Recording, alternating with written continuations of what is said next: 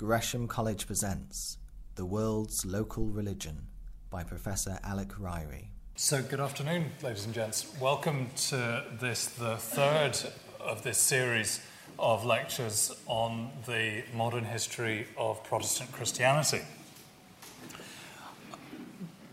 Protestantism began as a European religion almost five centuries ago, and it has nowadays become a global one.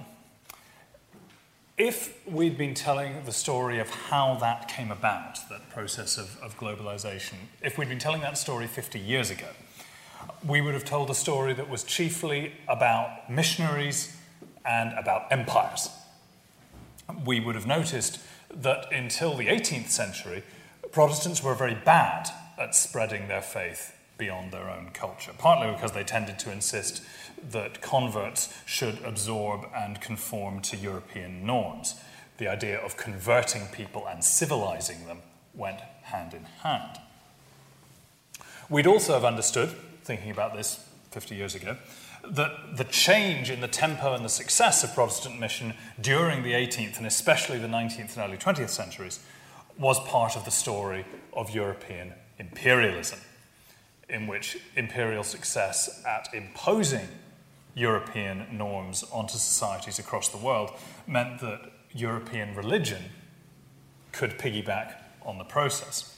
And if we'd been looking at this from that perspective of half a century ago, we'd sensibly be concluding that that process was probably over.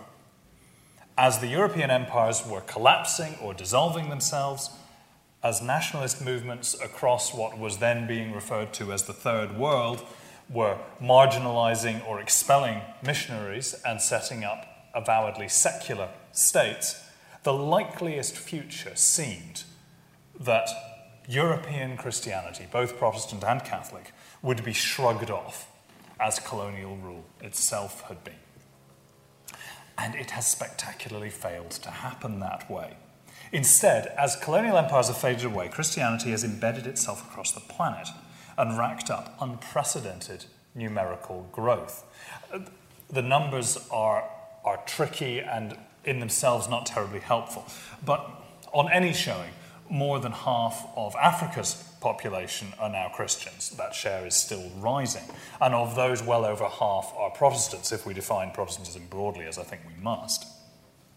In Asia, where of course more than half of the human race lives, the picture is patchier, but there has been spectacular growth in Korea and more recently in China, two very important examples to which I'll be returning later. Latin America's case is different. Latin America, of course, was colonized by Europeans far earlier and was held for far longer. And Catholicism has become deeply ingrained there. But in the past half century, there's been an explosion of Protestantism in that region. A multi country survey in 2014 suggested that at that date, 19% of the population of Latin America are Protestants, rising to 26% in Brazil and over 40% in much of Central America. And more than half of these people are converts. They weren't raised as Protestants. The global explosion of Christianity in general and of Protestantism in particular is one of the stories of our times. And it's now clear that this is, at least not in any straightforward sense, a colonial imposition. It began that way. But the theme of Protestantism's growth around the world has been its success in turning itself into the world's local religion, adapting promiscuously to whatever situation it finds itself in. And in this lecture, I want to take a tour of some of those adaptations with you. We'll meet some European and American missionaries along the way, but I'm going to be focusing instead on how peoples all over the world have picked up Protestant Christianity and run with it. And we'll finish by looking at some of the consequences of that. Take, for example, maybe the most unpromising early mission field of all of them southern Africa, where the Dutch colonists at the Cape of Good Hope quickly concluded that the Khoikhoi people, whom one Protestant minister called the most savage, stupid, and filthy heathens I had ever met, could not be converted. Another minister said that this was because they are so used to running around wild that they can't live in subjection to us. notice how conversion and subjection are assumed to go together. But in 1737, the Moravian Church, a revivalist sect which was one of the most prolific sources of early Protestant missions, sent a young German named Georg Schmidt to South Africa. He bought a farm some 20 miles east of Cape Town, which he named Genadendal. I think that's how you pronounce it. And he established a commune there, gathering a group of Khoikhoi, who uh, eventually numbered 28. In 1741, he baptized five of them in a nearby river. That scandalized the, the Dutch church authorities of the colony. He came under, local, uh, under pressure from the church. He got some backing from the governor, but was, felt isolated. It was made clear that nobody was going to be allowed to come to join him. And in 1743, worn down by this conflict, Schmidt returned to Europe. Nobody was allowed to replace him. As a parting gift, he gave his Dutch New Testament to a girl from the community whom he'd baptized, a six year old girl who, was, was baptized with the name Magdalena. 49 years later, in 1792, Moravian missionaries were finally able to return to Genadendal. And when they arrived on Christmas Eve, they were greeted by the now elderly Magdalena, who unwrapped her treasured Bible from its sheepskin case. Her failing eyesight meant that she could no longer read herself, but she had a young woman read the story of the Magi's journey to Bethlehem for the newcomers. The community had, it turned out, endured in isolation for half a century, meeting to pray under the pear tree that Schmidt had planted, teaching their children to read Dutch. The visitors' appearance, they said, didn't surprise them because God had told them in their dreams to expect their return soon. Now, we may suspect that that's a story that's grown in the telling. But if nothing else, it's an early sign that the region's peoples could quickly make Protestantism their own. From the 1790s onwards, missionaries poured into South Africa, establishing farmsteads, many of them modelled on Genadendal, and fanning out across and beyond the rapidly expanding territory of the Cape Colony. From the beginning, these missionaries reported intense and dramatic conversions amongst the peoples they preached to. Their preaching resonated with the existing spiritual practices of the region in sometimes unexpected ways.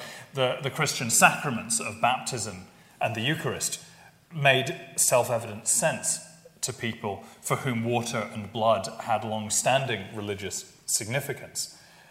We find swiftly stories of African Christians interpreting dreams, singing, displaying vivid emotion in prayer, their cries sometimes drowning out preachers' voices. A German missionary in 1816 reported that my hearers were drowned in tears, others were unable to sit or stand, and that once his service was over, they would withdraw together into a field to pray. Their unconverted neighbours, he said, tended to despise these displays. They thought it was shameful for adults to weep. The missionaries themselves, this is one of the, the persistent features of these accounts, the missionaries themselves are taken aback, not truly expecting their ministry to have succeeded.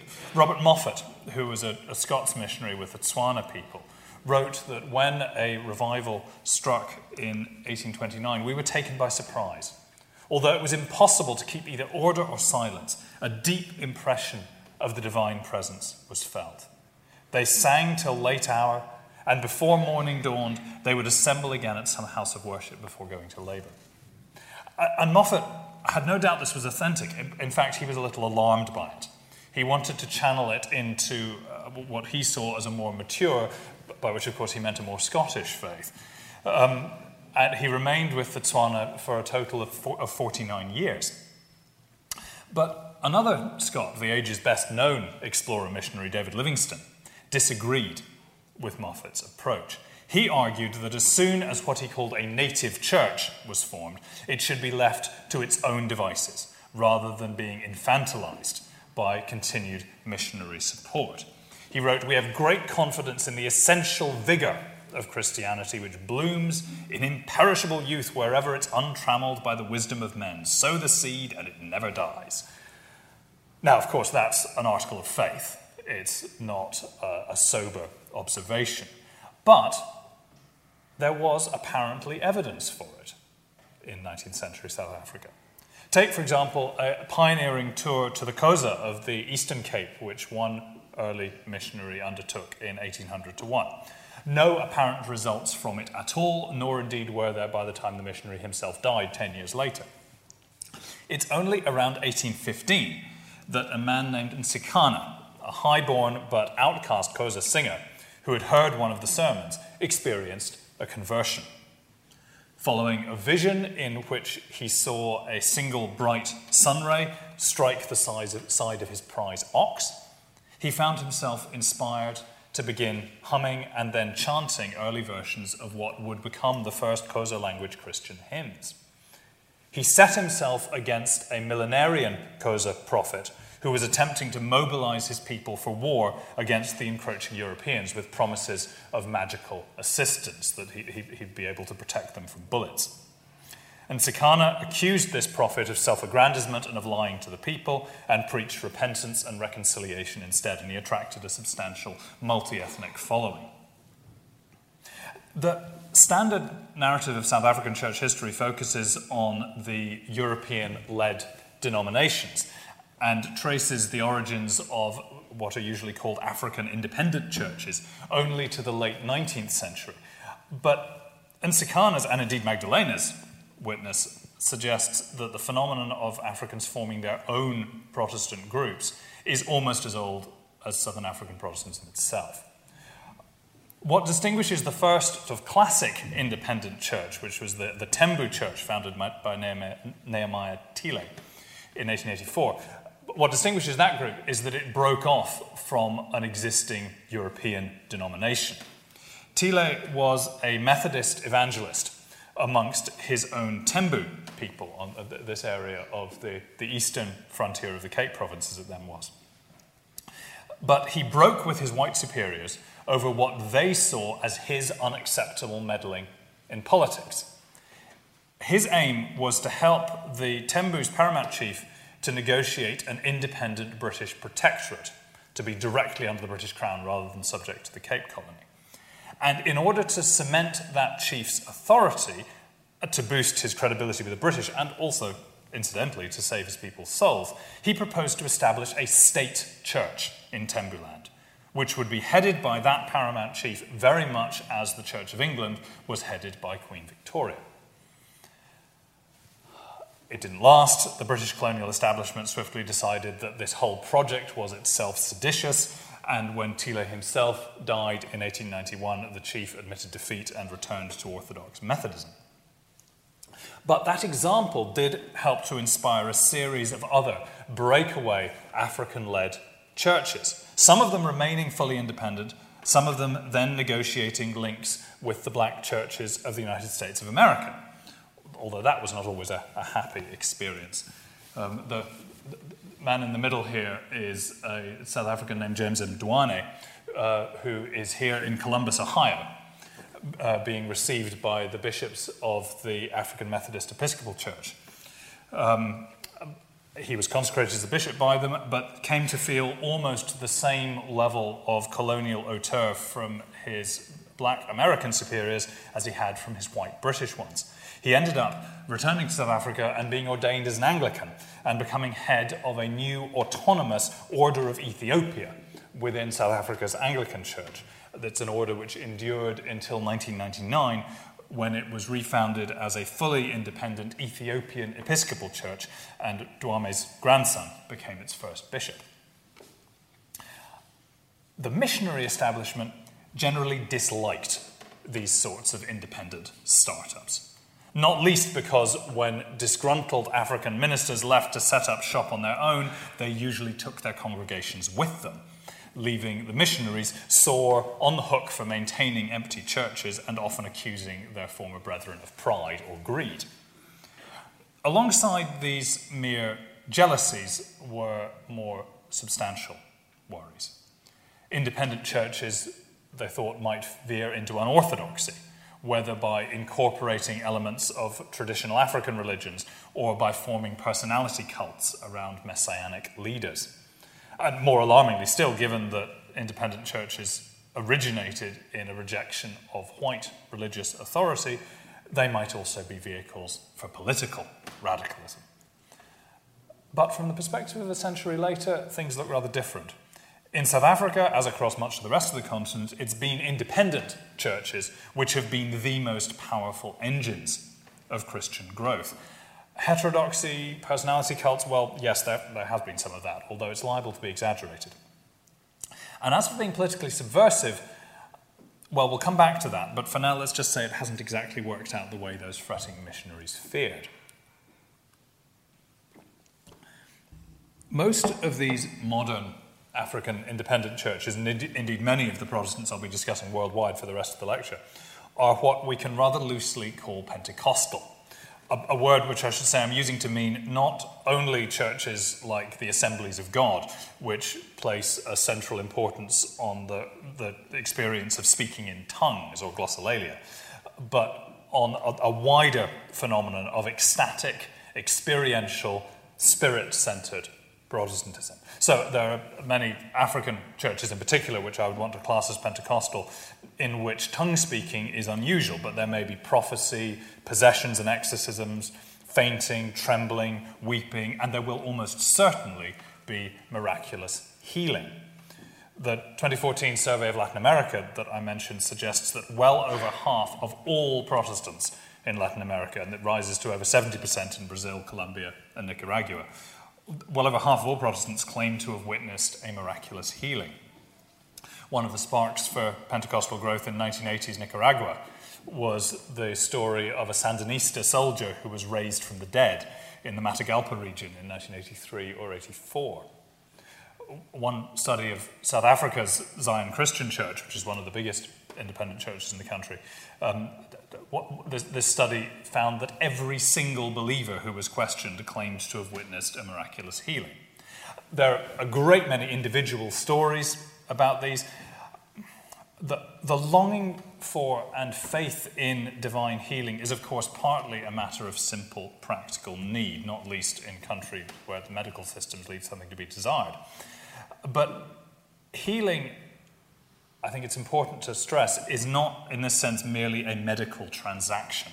It's a spiritual event whose inner blessing can be overwhelming, even if the bodily effects turn out to be disappointing or illusory. The bodily need can be what leads to an inner experience of the Holy Spirit, which turns out to be apparently as transformative as the experience of speaking in tongues or of prophesying. So if the healing turns out to be of no lasting medical benefit, or if the tongues turn out to be an incomprehensible babble rather than an unknown human language, that's almost beside the point. The inner experience itself is life changing, regardless of the outward manifestation.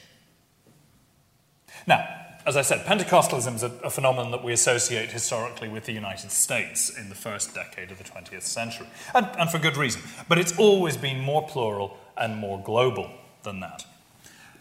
Take, for example, the case of Pandita Ramabai, who came to England from her native India as a young widow in the 1880s. She converted to Christianity soon after her arrival and was baptized as a member of the Church of England. She swiftly became a formidable campaigner for Indian nationalist causes in general and for women's rights in particular and after a speaking tour of the United States, returned to India to found a refuge for widows, which was set up um, initially uh, near, near Bombay, Mumbai, and then moved to Pune in 1890. To begin with, this was a secular venture, but in 1894, Ramabai had what she called a new experience of God's power, the personal presence of the Holy Spirit in me. The word Pentecostal wasn't yet in general use, but her description fits the pattern pretty closely. She refounded her refuge, gave it a new name, Mukti, salvation, and it was now something which she saw explicitly as an evangelical project. When news of the great Welsh revival of 1904 1905 reached her, Ramabai sent her American sidekick, Minnie Abrams, and her own daughter to go to Wales to see what was happening there for themselves. And the two women then returned in January 1905, aglow with excitement. And on their advice, Ramabai set up daily early morning meetings in her refuge to pray for revival. After six months, the fire caught, The revival that swept through her refuge lasted for a year and a half, marked by long, ecstatic prayer meetings, miraculous healings, over a thousand baptisms, and around 700 young women going out as missionary preachers into the surrounding communities. A few months into this, some of the community at Mukti also began to speak in tongues. This is before tongue speaking started in Los Angeles. Ramabai was characteristically robust in denying that this was merely a matter of hysterical women, as the accusation was made. I wish, she wrote, that all of us could get this wonderful and divine hysteria. She insisted that the experience had left believers renewed in their moral character and empowered to pray and to spread the word. She devoted most of the rest of her life to translating the Bible into Marathi directly from the original languages her American disciple, Minnie Abrams, wrote a booklet describing these events, which was read across the world. In particular, Abrams sent a copy to a former classmate of hers from Bible school who was now a Methodist missionary in Chile. And it was that report which sparked the beginning of Pentecostalism in Chile, which be- became one of Protestantism's first Latin American strongholds. The same stories of the Welsh revival of 1945 were also being read enviously by missionaries, well, all over the world, but in particular by missionaries in Korea. One of the things that makes Korea such a, an interesting case is that it's the only example from this period of Christianity being the anti colonial religion. Korea was at this point coming under Japanese dominance, and many Koreans hoped, vainly as it turned out, that America might defend their independence. There had been a trickle of converts and much interest in and welcome towards Christians. But the missionaries didn't want adherents who found Christianity politically useful or materially beneficial. They wanted a revival. A few years of concerted prayer for one culminated in a 10 day long church conference planned in Pyongyang, now the capital of North Korea, in early 1907 a meeting there on the 6th of January, where 1,500 Korean Christians were present, turned into an extraordinary evening of public penance. One astonished missionary wrote, Man after man would, this was an all male meeting, there, was a, a, a, there were separate meetings for men and women. Man after man would rise, confess his sin, break down, weep, then throw himself on the floor and beat the floor with his fists in a perfect agony of conviction. They'd break out into uncontrollable weeping we would all weep together. We couldn't help it. The following night, it was more so. Every human being, every sin a human being can commit was publicly confessed that night. Pale, trembling with emotion, in agony of mind and body, guilty souls standing in the white light of their judgment saw themselves as God saw them. The scorn of men, the penalty of the law, even death itself seemed of small consequences if only God forgave. When the conference finally broke up, the revival rippled out across the country, not least through its mission schools. 30,000 Koreans applied for baptism that year. This is what one missionary said about these events, an American. He said, Until this year, till 1907, I was more or less bound by that contemptible notion that East is East and West West, and there can be no real affinity or common meeting ground between them. With others, I had said the Korean would never have a religious experience such as the West has. These revivals have taught me that the Korean is at heart and in all fundamental things at one with his brother of the West. To remove the spectacles of pervasive racism with which Westerners of this generation viewed the world was remarkably difficult. But this man, at least, felt that his eyes had been opened. He was so impressed by the piety that he'd seen that he now thought that the East not only has many things, but profound things to teach the West. And until we learn these things, we will not know the full orbed gospel of Christ. After this, control of the Korean church rapidly transferred from missionaries to Korean leadership. The last non Korean moderator of the Presbyterian Church, the biggest one, stepped down in 1919. And Korean Protestantism's distinctive features began to emerge. There's a, a, a, marked apocalypticism.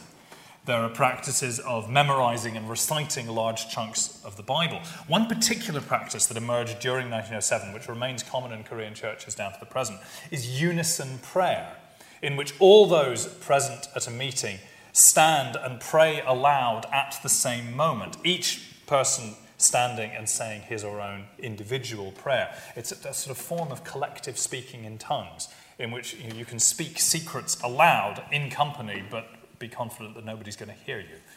Um, repentance is, is both highly individual but, but corporate as well. 1907 is also the year when the first self styled Sunbogeum, or full gospel, or pure gospel church, was founded in Korea, with a Pentecostal style emphasis on healing and on God's love being made real in this life. Many churches have taken on that label since, but it's become associated above all with this one, the Yoido Full Gospel Church in Seoul. This is the largest single congregation on the planet. Um, it, it, the membership figure hovers somewhere around 800,000. This is just the central hall. There are dozens of others joined in, participating in the same service by CCTV. It's a church that was founded in a tent by a pair of penniless seminarians in 1958. And by their account, it's been based from the beginning on their highly distinctive practices of prayer. Choi Jashil, the older of the pair, developed a, a practice which she called triple prayer, which is combining prayer in tongues, prayer while fasting, and prayer vigils lasting all night. And she trained the church's cell groups in that practice. She died in 1989, but more than 80% of the church's cell group leaders still are women, and women outnumber men amongst the church's formal ministers, even as it restricts formal preaching and pastoring to men. Meanwhile, her younger colleague Cho Yonggi, who is now 80 and is still the leader of the church, had a slightly different practice, which he called specific prayer, being led by God to pray for very particular outcomes. For example, early in his ministry, so the story goes, he prayed for a bicycle and a desk and a chair for his office. But God told him that this was not specific enough.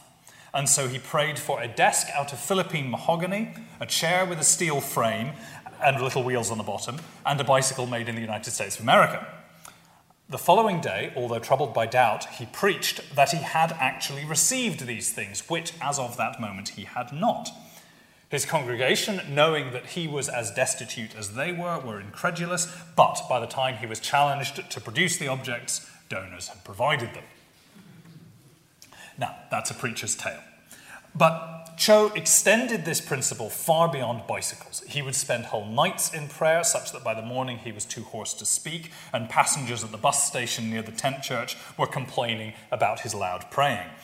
He prayed for healing, fully expecting miracles, but also, crucially and notoriously, he prayed for worldly prosperity for himself and for his congregation. God, he has preached, doesn't want his people to be poor, but to enjoy what this world has to offer. And if they pray in faith for wealth, they will receive it. This so called prosperity gospel has been much derided, not least by other Korean Protestants. But in its Korean context, it's not quite as crass as it looks. Never before in human history had any mass human society lifted more people out of poverty as fast as happened in South Korea in the 1960s, 70s, and 80s. The Full Gospel Church was founded amongst the urban destitute, dislocated people who didn't know that they stood on the cusp of an extraordinary economic boom. Even secular economists used the word miracle to describe what happened in Korea in these years. The prosperity for which these uprooted city workers prayed poured down on them. How could they not thank God for the blessings they were receiving? At the same time, a different but weirdly parallel story was unfolding in Korea's giant neighbor. China had attracted more attention from missionaries than any other single country in the 19th century. By 1949, when China came under communist rule, Chinese Christianity was highly visible, it, with its strongest presence in the cities, and it was making a transition from missionary leadership and support to indigenous control. But it still had a long way to go. It was also strongly associated with the defeated nationalist regime of Chiang Kai shek, who had himself been baptized Protestant in 1930, but whose conversion, like many others, it seemed in retrospect to be about convenience and political positioning. The new communist regime saw Christianity as doubly doomed. both as a matter of basic Marxist principle, uh, in, in which religion's destiny was to wither, and also in the particular Chinese case, because Christianity was an imperialist imposition which a newly strong and unified China could at last shake off. And those two assumptions drove the communist regime's early policy. Christianity, like every other religion, only in this case a bit more so, would be fenced off and would then be allowed to quietly die in peace. As the new Premier Zhou Enlai explained to Christian leaders in 1950, we think your beliefs untrue and false. Therefore, if we're right, the people will reject them and your church will decay. If you're right, then the people will believe you, but as we are sure you are wrong, we are prepared for that risk. That might sound like a fair and a bracing challenge, but in practice, during the 1950s and early 60s, the pressure that was placed on China's Protestant churches and the Catholic ones, but the two were dealt with very separately, steadily ratcheted up. All Protestants were expected to join a single so called United Front church organization. They were compelled to sever all foreign links to avoid proselytization of any kind or youth work of any kind, including baptizing, baptizing children. The numbers of churches were progressively restricted, such that in Shanghai, for example, the number of churches fell from over 200 in 1949 to 11 in 1965. The numbers of The clergy were also being capped, getting time off work to attend church on a Sunday became difficult. Known Christians found their careers blocked. They were, of course, barred from joining the Communist Party. They might find themselves obliged to attend political study sessions on the evils of religion or to take part in denunciation meetings to denounce fellow believers as rightists church services tended to be cancelled at the last minute, church buildings commandeered for political meetings. Any movements that refused to cooperate with this drift of policy were suppressed with some severity, and there were several leaders who endured long prison sentences. Unsurprisingly, under these circumstances, congregations shrank quickly. In 1963, there wasn't a single baptism in Shanghai, only four over the following year, following two years.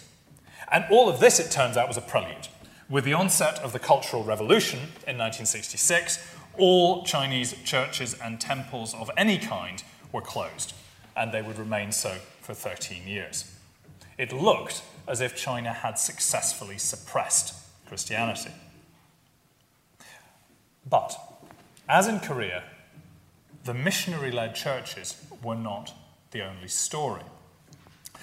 I don't have time this afternoon to do more than glance at the weirdest and bloodiest episode of indigenous Chinese Christianity or quasi Christianity, the so called Taiping Heavenly Kingdom of the mid 19th century. This was a huge rising against the Qing dynasty, led by a failed civil servant who had had a vision, read a first generation Chinese Protestant tract, and concluded that he himself was Jesus' younger brother and had been called to establish a heavenly kingdom in which only God was the emperor, not some blasphemous human.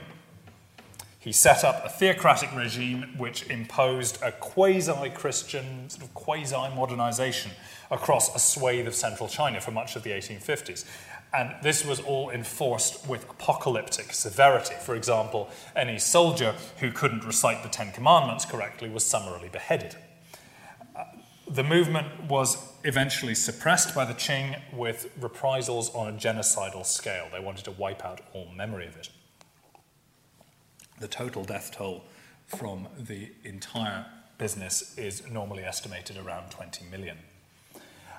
This disaster left Chinese rulers from then to now with a conviction that religion in general and Christianity in particular are dangerous. Whether the Taiping helped to seed the spread of more orthodox Christianity in later decades is, well, more contentious. But it's at least striking that the areas of Christian strength in modern China map fairly closely, though not perfectly, onto the regions once held by the Taiping. More to the point, early 20th century China had seen the emergence of a number of independent Chinese churches, much as was happening in contemporary South Africa. From one man revivalist outfits through to more structured denominations like the True Jesus Church with its messianic leader, or the Jesus Family.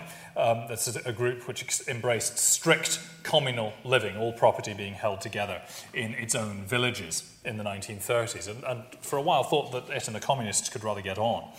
Um, or maybe most significantly, the group sometimes known as the Little Flock, which were derived loosely from the, the, the English Brethren.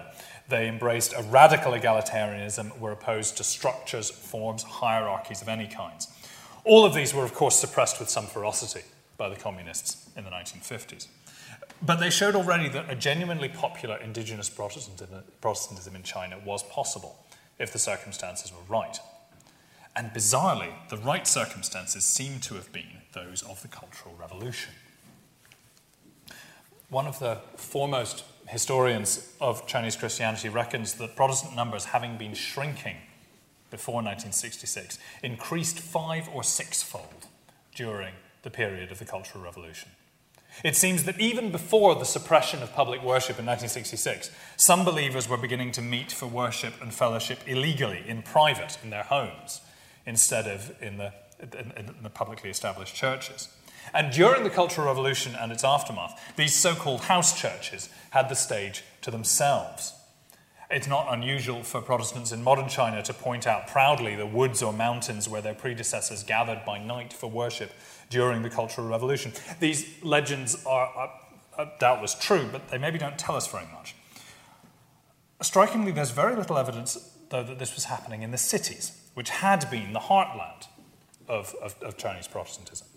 There may have been some house churches meeting in Nanjing, but oral history work undertaken in Shanghai has so far uncovered no evidence at all of underground Protestant groups meeting in that city during the Cultural, Cultural Revolution era. Merely, at best, two or three members of a single family, sometimes meeting together in near silence to pray or to recite memorized portions of their now illegal Bibles. Urban believers could generally do no more than hunker down and wait for the world to change. But their rural brethren needed less patience. Communities of the supposedly suppressed True Jesus Church and Jesus Family began to swim back, swim back into being in these years. A formidable network of underground congregations emerged in Henan province in the early 1970s, which had once been a stronghold of the old Little Flock movement. Protestant growth in that province in the 1980s would spark official alarm about what its officials were calling Christianity fever. How was this recovery possible? Well, the Communist Party itself needs to take a good deal of the credit. All of those purges and denunciations do seem to have achieved their aim. They broke the association between Christianity and foreign imperialism. Kicking away the Chinese church's missionary crutches was not an act of kindness, but some at least of them discovered that they could still stand. And having already left missionaries behind, they were no longer tainted by association with them. One rural Protestant in 1996 told a researcher that she was surprised to learn that there were any Protestants in any country other than China. Now, she may have been an outlier. But when the party forced the Protestants to stop being imperialist running dogs, they did them a favour. The Cultural Revolution itself, I think, brought Protestants three blessings in, it should be said, a very convincing disguise. First of all, the movement's very brutality was counterproductive as Maoism slowly lost credibility and its victims gained it. For the first time in its history in China, Protestantism was unambiguously the religion of the oppressed rather than of aggressors or collaborators, as it had so often been before. Secondly, the sheer chaos of the Cultural Revolution created new freedoms in practice, even as they were being denied in theory, especially in rural areas.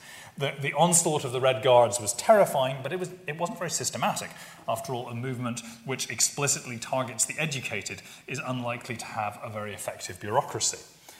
By 1968, different Red Guard factions across China were close to civil war. State administrative control in many areas was faltering.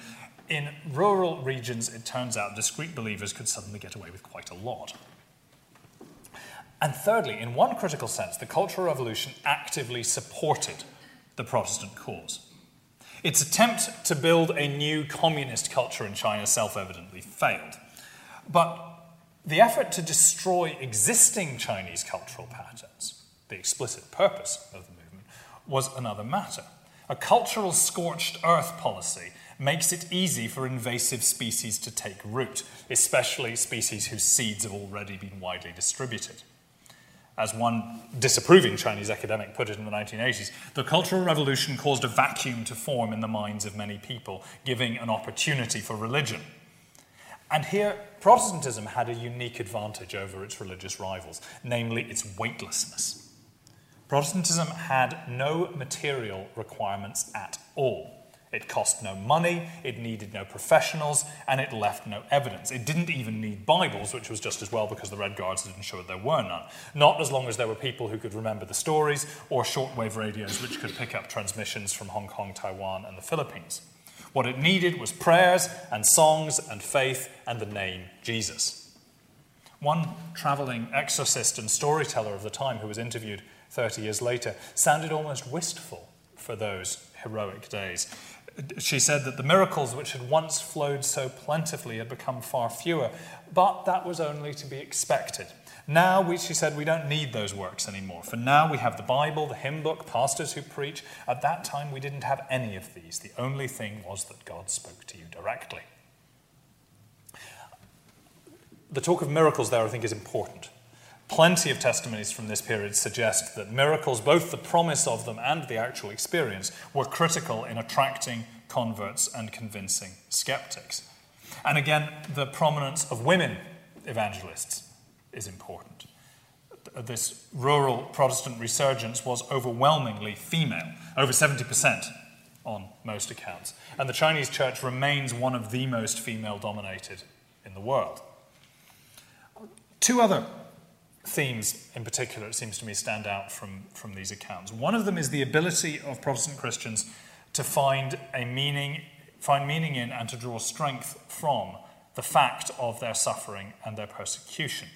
That is a long standing Protestant specialty. It's one of the things which has always made Protestantism very hard to eradicate by force.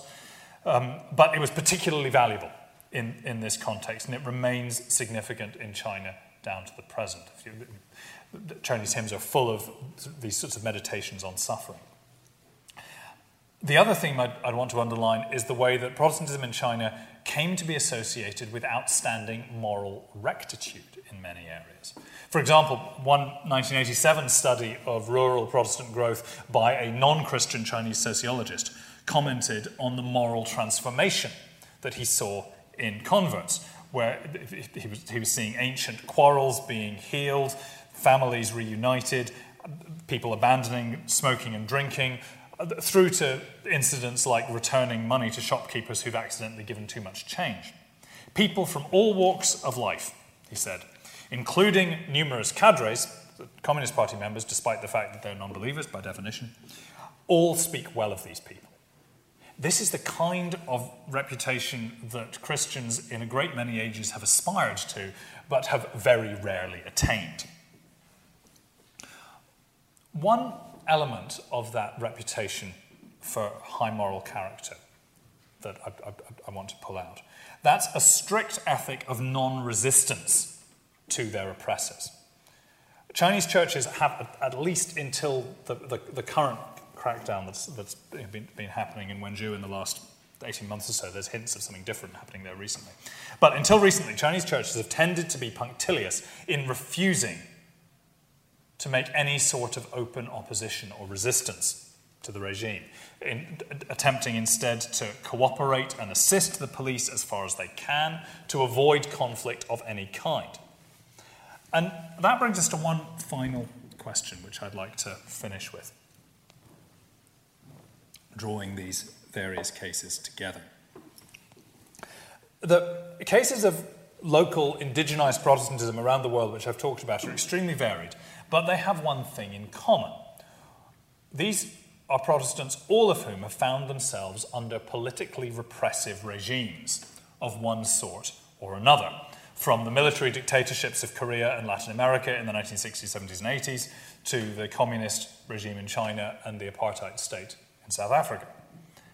And with only a few exceptions, these indigenized local Protestant groups have deliberately and self consciously refused to protest against their rulers. In Korea, under Park Chung hee's dictatorship, one Presbyterian church joined with many Catholics in opposing the regime, developing what it called Minjung theology, a theology of the masses, as it was titled, analogous to the Catholic liberation theology that was emerging in Latin America. There was tremendous interest in Minjung theology from thinkers all around the world, strings of conferences, publications, and so forth. Interest in it almost everywhere apart from within Korea itself. As a, move, as a mass movement, it fell flat. That one church did succeed in increasing its membership by 11% in the late 1970s, but the much larger mainstream Presbyterian church grew by over 70% in the same period. And this was the church that was openly cozying up to the dictatorship. There's a similar story in South Africa. The theological opposition to apartheid came from the international denominations, such as the Anglicans and Methodists, and indeed one crucial wing of the Reformed Church. Most of the African independent churches were determinedly apolitical. Most, not all. Some of them even curried favour with the regime. In 1985, when the newly formed United Democratic Front was mobilizing civil society groups in South Africa of all kinds for an unprecedented wave of resistance to the apartheid regime, the African Zion Church invited President P.W. Botha to preach at its Easter 1985 service and invested him with a church honor. Likewise, Augusto Pinochet's 1973 coup in Chile was greeted with a joint declaration by 32 Chilean Pentecostal and evangelical denominations stating that his coup was I quote, God's answer to the prayers of all the believers who recognized that Marxism was the expression of satanic power. Pinochet became an active patron of the Pentecostal Methodist Church. He used their huge church in Santiago as the site of his annual National Thanksgiving service, and he even asked its pastor to serve as a minister in his government. I should add that he refused. So, the case for the prosecution, and it's, it's often spoken about in these terms, is that modern indigenized global Protestantism is the dictator's friend. That it's inherently politically right wing, if indeed it's not actively supported by the CIA and by American denominational links. There is some truth in this.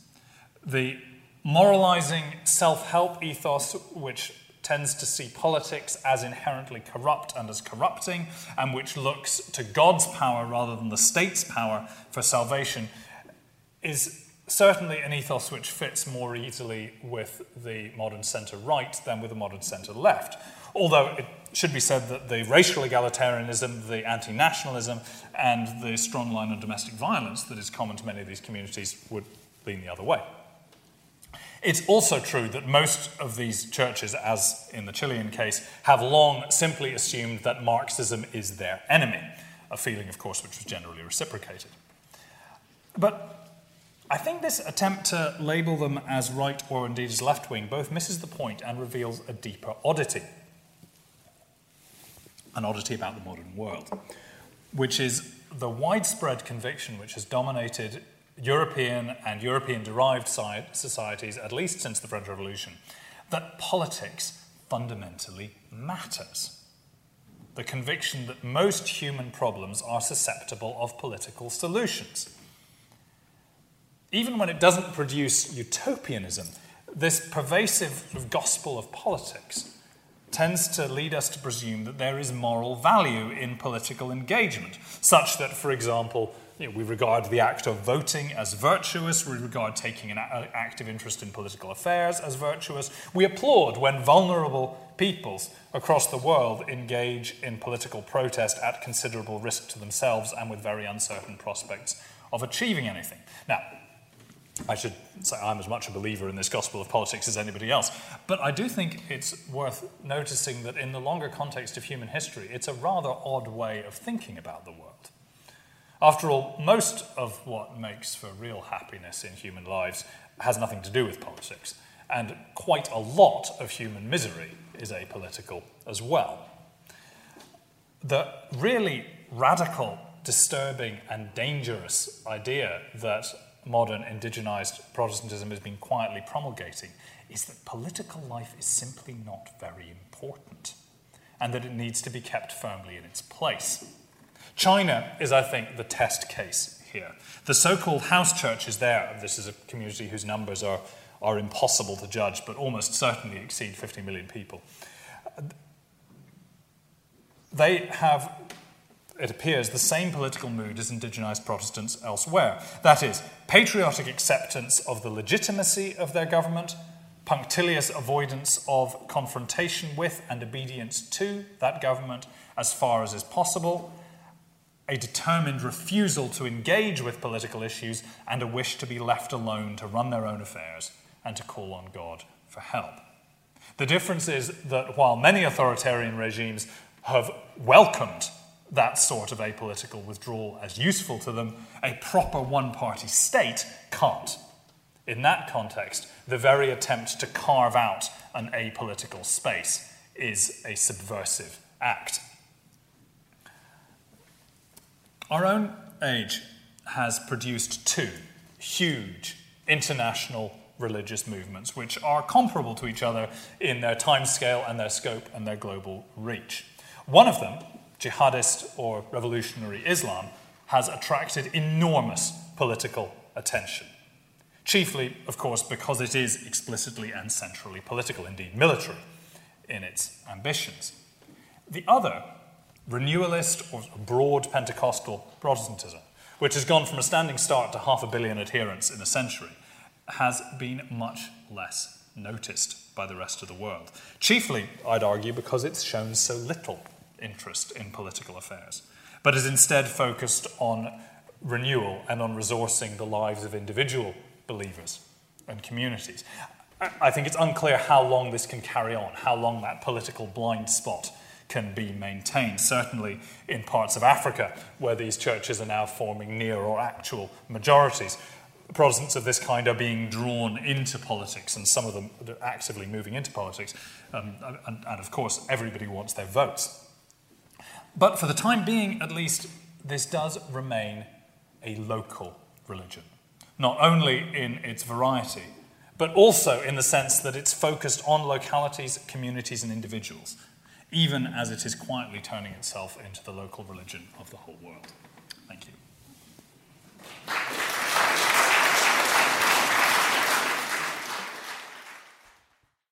For more information, please go to the Gresham College website www.gresham.ac.uk.